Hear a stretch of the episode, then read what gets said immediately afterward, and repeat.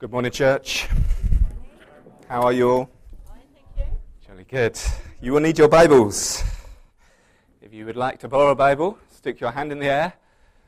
Phil, as ever, is there ready.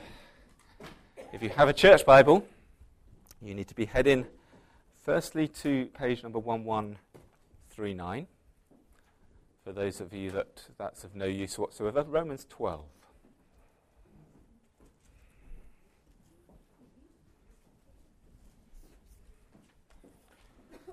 When you found Romans 12 on page 1139, stick your thumb in it.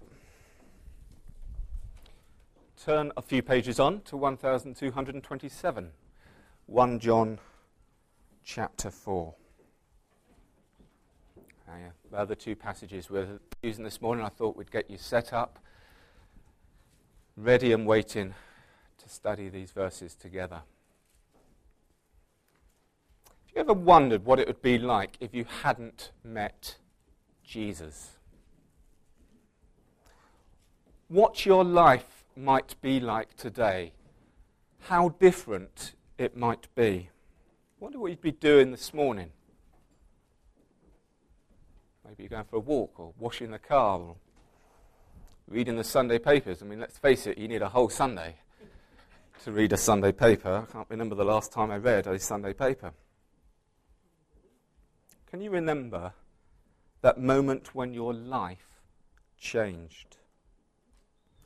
When a new relationship began, when you first grasped the fact that God loves you? How did you feel? Well, this morning I want you to think back to the start of your life as a Christian. The point when you first started to comprehend the love of God. Let's read 1 John 4, starting from verse 7. Dear friends, let us love one another, for love comes from God. Everyone who loves has been born of God and knows God. Whoever does not love does not know God, because God is love. This is how God showed his love amongst us. He sent his one and only Son into the world that we might live through him. This is love. Not that we loved God, but that he loved us and sent his Son as an atoning sacrifice for our sins. Dear friends, since God loved us, we also ought to love one another. No one has ever seen God, but if we love one another, God lives in us and his love is made complete in us.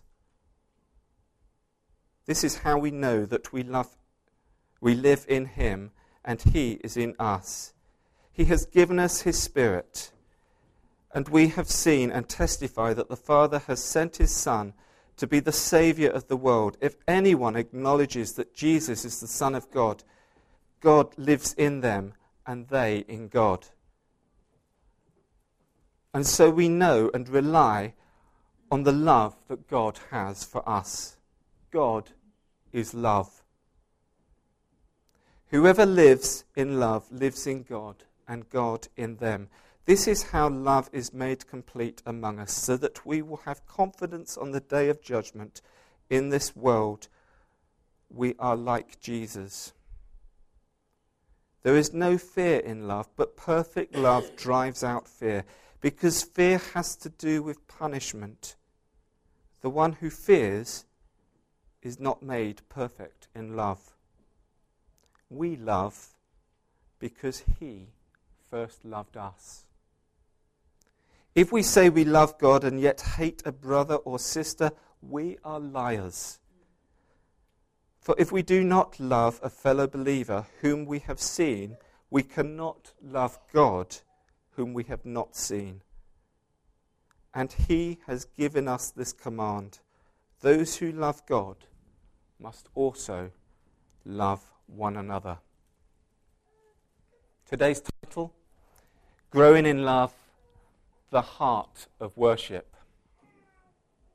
Just want to spend a few minutes exploring our relationship with God in worship. Why we do it, how we do it, and how, as we do it, we can grow. We meet together as a church to worship once or twice a week, normally. Like most churches in this country, we meet on a Sunday morning. Here we are, meeting together to worship this Sunday. So, why do we need to meet together to worship? Number one, we worship in response to his passionate love for us. The key verse that Darren has already picked up on this morning as he led us so well into worship and has led us to this point so well. I'm, I'm thankful for that, Darren. We love because he first loved us. Verse 19 in our text. Worship is response, a response to God's love. It's what helps us build a relationship with God, and it is a key purpose for our lives. It acknowledges who God is and what He has done. It is part of us expressing our love for God. Worship is therefore important for both us as individuals and for us as a church. It builds our relationship with God and it is a relationship that is founded on love. Jesus himself, when he was being challenged by the religious leaders of the day, gave a response that leaves us in no doubt the importance of our relationship with God when he states that the most important commandment is to love the Lord your God with all your heart and all your soul and all your mind and all your strength. Just look at that verse for a moment. God wants each of us to love Him passionately, with all my heart and all my soul. He also wants us to love Him intelligently, with all my mind. He also wants us to love Him enthusiastically, with all my strength. How we love God, how we worship Him is key to our relationship with God, and we need to give it passion. Use all of our strength and also with our full understanding and revelation of who it is that we are worshipping. If God loves us, we need to love Him back. If God is passionate about you, if he is enthusiastic about you, then guess what? Our worship needs to be passionate and enthusiastic too. Now, if I remember rightly, last Friday there was a bit of a game that went on down at a little place called Kingsholm. Now, the first half wasn't so good. I understand the second half was a lot better. And I'm guessing, I don't know, is Steve around? He's with the children. I don't know whether he was there or not, but if you ask Steve about passion and rugby, he can tell you that a lot of people can get passionate about 30 men running around a field after an odd shaped ball. Yet to engage in enthusiastic worship of the maker of this majestic blue green ball, which supports the only known life in the universe, we need to get real. God desires our heartfelt, passionate, most intimate worship. Point number two we worship God because it makes sense. Paul, in his letter to Romans, flick over, Romans chapter 12. I urge you, brothers and sisters, in view of God's mercy, to offer your bodies as living sacrifice, says, holy and pleasing to God. This is your reasonable act of worship. Worship is not only our response to God's mercy, it is the most reasonable activity we can be involved in. God is the highest being. He is the creator of our life. It makes sense to worship Him. To worship is to pursue the very reason of our existence, to find the path to eternal joy and fulfillment. Worship makes sense. It's a rational and sensible thing to do, to honour God and put Him as first place in your life. Worship is using our abilities for God. Whatever you do, says Paul, work at it with all your heart as though you were working for the Lord and not for human masters. Point number three. We worship God every day, and this strengthens our relationship with Him. Every day. Hang on a minute, you say? We just talked about Sunday worship. No, we're not. Worship isn't just singing in church. Worship should be our service in the community. Our worship of God should involve all of our life, not just an hour or two of worship on Sunday, but the other 110 or so waking hours of our week. All of our life should be our worship of God whether the, you eat or drink or whatever you do, do it for the glory of God, says Paul in the letter to the Colossians. Sorry, Corinthians. That passage, Romans 12, verses 1 and 2. Worship is a lifestyle, a seven day a week attitude of enjoying God, loving God, giving ourselves to be used for God's purposes. Paul here expresses this understanding of worship in Romans 12, verse 1. Therefore, I urge you, brothers, in view of God's mercy, to offer your bodies as living sacrifices, holy and pleasing to God. This is your spiritual act of worship. The Apostle Paul, who wrote this letter to the Romans, knew all about dutifully going to church. Paul grew up a devout Jew the son of a Pharisee. He obeyed all the religious laws and customs. He faithfully attended temple services. But after discovering a personal relationship with Jesus Christ, Paul's heart was set afire with God's love, and Paul's whole notion of worship was transformed. From just going to church and doing all that good religious stuff to living and breathing and an awareness of God every single day and every single night. Worship was no longer part of God's life. Worship, sorry, Paul's life. Worship is Paul's life. Paul's letters overflow with worship as a lifestyle. He wrote to the Thessalonians, Pray continually. While in jail, waiting to be executed, Paul wrote that he considered nothing comparable to the surpassing greatness of knowing Christ. And he urged the Philippians to rejoice in the Lord always.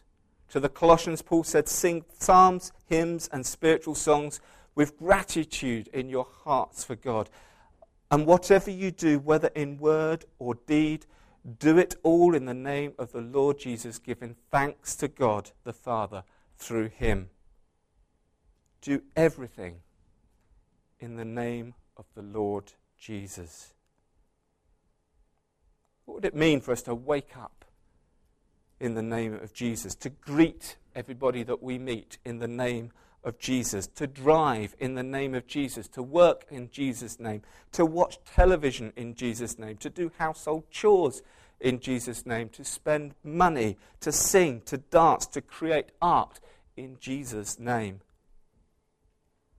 Our passage, our second passage in Romans here, I love the version in the message.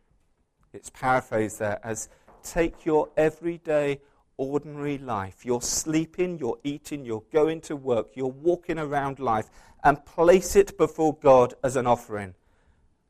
Notice the action that's involved. Worship is not a passive existence. We cannot sit around deep depending on the worship leader, the music, external circumstances to light a fire within us, worship takes the initiative. Offer your bodies as living sacrifices. We bring the offering of worship every day seeking God and expressing our love for God. So, to recap, we worship in response to his passionate love for us. We worship God because it makes sense. We worship God every day, and this strengthens our relationship with Him. So, what should be different about Sunday? We come to church each Sunday as a way of expressing worship with others. In a way, we come to church to practice what heaven might be like. Worship is not entertainment, it's not intellectual inspiration from the preacher. Worship is an act of each and every Christian participating and offering to God active, full bodied worship. The Bible describes the acts of worshipping in physical terms. The Psalms call for singing, clapping, dancing, lifting the hands, bowing the head. The Hebrew word for bless literally means to kneel. The Hebrew word thanksgiving refers to an extension of the hand. The root meaning of the Hebrew word that we translate as worship means to prostrate, to lay face down on the floor. I've seen some people do that in worship. And sure, some might say they're a little bit crazy. But there is something powerful to see Christians who are unashamed to demonstrate the love of God. People are all different, so are churches. The style of worship where people clapping and dancing and singing and raising their hands and laying face down on the floor, that might appeal perhaps to emotional types, but I'm naturally quiet and reserved and British. It isn't the kind of worship that will meet my need. But wait, we don't worship God to meet our need. What we must see that the real question of worship is not what will meet my need. The real question is what kind of worship does God call for? It's clear that God calls for wholehearted worship, and it is reasonable to expect wholehearted worship to be physical as to expect it to be intellectual. Often our reserved temperament is little more than a fear of what others will think of us. Or perhaps an unwillingness to humble ourselves before God and others. Of course, people have different temperaments. But that must never keep us from worshipping our God wholeheartedly. Remember what Jesus said Love the Lord your God with all your heart and all your soul and all your mind. This is the first and greatest commandment. So, worshiping on a Sunday is important, but it should be part of our seven day a week worship lifestyle. No doubt some of you may be now thinking, how do I make my worship go beyond Sunday? Well, it all comes back to our daily response to God's love. I'll leave you to ponder that one for a moment. In 2001, a new phenomenon in television broadcasting hit our screens with the launch of a television program called Pop Idol soon followed a few years later by The X Factor, and other celebrity focused, celebrity creating machines of media that feed the dreams of tens of thousands of celebrity wannabes. To say the least, the shows have been successful and netted billions in profits for their makers as millions tuned in to watch the live talent broadcasts. Also in 2001, the Apple iPod was launched. According to published figures in just 2009, over 220 million iPods have been sold. Obviously, we now have the Apple iPhone and the Apple iPad. And since 2009, together they have outstripped the total sales of iPods. They recently launched a new model of the phone. It sold 4 million devices in just the first three days after it was launched. There is no doubt about it, the Apple product lines are successful. Why are these TV shows and consumer electronics so popular? Because people love them. And whatever they love, they worship. Now, there's nothing wrong with a talent show, there's nothing wrong with a phone. Unless we ourselves give it an emphasis in our own lives that raise it up on a pedestal and cause it to be a challenge to our relationship with God. Funny enough, I was given two copies of Steve Jobs' biography, the founder, one of the co founders of Apple, for Christmas. Having read the first part of that, it was concerning and fascinating to learn that Apple stores are deliberately designed to be cathedral like, with their wild, wild, wild, wide aisles and their altar like tables to display the product. People are literally walking into the stores as an act of worship. The idols we worship are whatever we give our primary attention, our primary affection, our primary abilities. Many people worship their career, some making money. Some worship pleasure, some physical fitness, some worship television, the internet, video games, some a sport or a hobby. It could be alcohol, drugs, food, or sex. Whatever gives them a buzz. Some worship another program that's the person that so dominates their life that their total attention affection, and ability goes to that person. Some simply worship themselves. The greatest temptation in life is to worship something other than God. You may say, That's not my problem. Oh, yes, it is. It's my problem too. It's the number one problem in life because it's the root of every other one of our problems.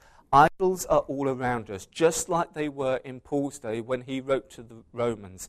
Paul recognizes that even though we are designed to worship God, we face barriers and challenges that distract us from what should be our chief purpose in life.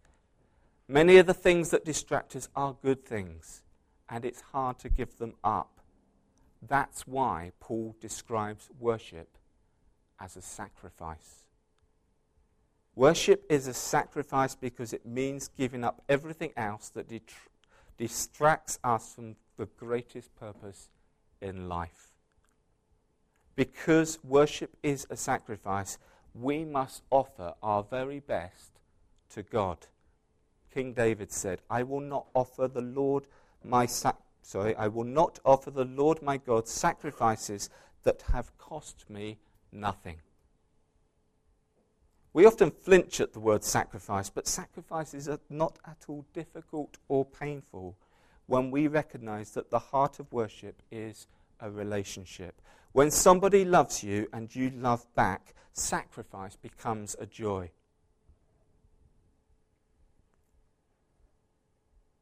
The other day we were in the car, and my youngest daughter, Kezia, asked us a question. It's a question that I've been asked before, certainly by the other two daughters, and it's part of them beginning to understand the world that existed before they did. How did you and Mummy meet? You see, Kezia knows that Mummy had spent most of her childhood in Gloucester, and Daddy had spent and been born in Maidstone, and it had not escaped her notice that the geography of those two locations are 150 miles apart. So, how on earth did you meet each other? Well, the answer is a place called Skegness. And for those of you that know the story, both Julia and I were working on a team at Spring Harvest, helping to teach five to seven year olds about the love of Jesus. I recall the first time I saw Julia. She was sitting in the entrance to the venue that we were using for our program. It was the first day, and her and another girl, a certain Miss Calver, daughter of a certain Clive Calver, were sitting as almost signposts directing people where to go. If I recall correctly, the two of them were comparing notes as to what it was like to be the daughter of a full time Christian worker. She didn't notice me, but I noticed her. Now, it wasn't love at first sight, but there was something about her that attracted me, and so began a journey of a relationship which would lead us to where we are today. In the early years, let's face it, it was likely to fail. 150 miles is quite a distance without the joys of Facebook or mobile phones. We explained to Kezia that telephones were often tethered to this thing called a wire and were located in the hall. Phone calls were limited. Soon after I met Julia, she completed her A levels and had to choose a university. It came down to two choices Cardiff or Kingston upon Thames. We're probably here today because of Kingston upon Thames. It reduced the distance between us during term times to just 50 miles. And in the four years that followed, I added about 88,000 miles to the car's clock, and a testament to how many hours I spent on the M25 to make this relationship work. I was keen to give it my attention and my affection. Do you remember the first time you met Jesus? The first time that you gained an understanding of God's love for you. The first time you understood that Christ died for you. Paul begins with that verse Therefore, I urge you, brothers, in view of God's mercy, mercy. Chapter 12 marks a transition in Paul's letter to the Romans after a lengthy discourse about the generosity, the grace, the love, that God has for us, even though we are sinners, Paul turns his attention to our response to such amazing love. Therefore, I urge you, brothers, in view of God's mercy, to offer your bodies as living sacrifices, holy and pleasing to God, and this is your spiritual act of worship. Are we giving this relationship our primary attention, our primary affection, our primary abilities? Jesus says, Whoever wants to be my disciple must deny themselves and take up their cross daily and follow me. It's often noted that the problem with being a living sacrifice is we have a tendency to crawl off the altar. Jesus knows that. He knows that we get so easily distracted by what life throws at us. We started in 1 John 4. We love because he first loved us. In that passage, you'll also find three simple words God is love. I'm sure there are many theologians that could expand on those three words and produce sermon after sermon as to the incredible statement that that is and its reality. I'm not that clever actually, I'm not that good with words either. Maths is my thing. Give me something logical any day of the week. Give me an equation to solve, and I'm happy. But here is the problem God is love. On his side of the equation, there is this amazing constant that has never changed. God is love. On our side of the equation, well, things are just a little bit more messy. Let's face it, it doesn't matter how hard we try, we cannot solve that equation on our own. God solved it for us. 1 John 4, verse 10. This is love. Not that we loved God, but that He loved us and sent His Son as an atoning sacrifice for our sins. Just close your eyes for a minute. We're going to pray. As we just take on board some of the things that have been said this morning and some of the words in the worship earlier. I just want to reread to you that passage from Romans, paraphrased by the message, just verses 1 and 2. So here's what I want you to do God helping you. Take your everyday, ordinary life, your sleeping, eating, going to walk, work, and walking around life and place it before God as an offering. Embracing what God does for you is the best thing that you can do for Him. Don't become so well adjusted to your culture that you fit into it without even thinking.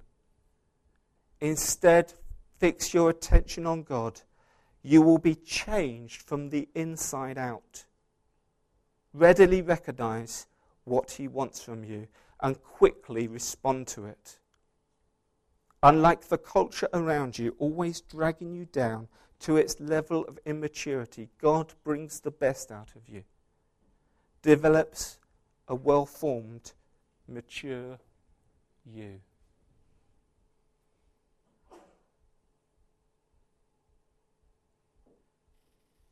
God's love requires a response. It requires us to surrender. It requires us to give up everything. It requires us to give us his attention. Do you know that word surrender? Sometimes in life these days, people think it's such a negative thing. Not in God's world.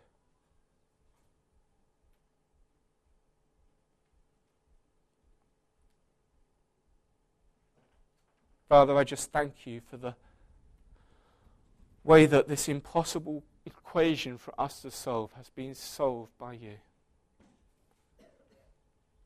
Lord, your love for us is steadfast, your love for us is a constant. And we thank you for that this morning. Lord, as we live our everyday lives, as we consider what we do with the 110 or so waking hours of our week, help us to surrender to you, I pray. Help us to understand better how we should live our lives daily in worship to you.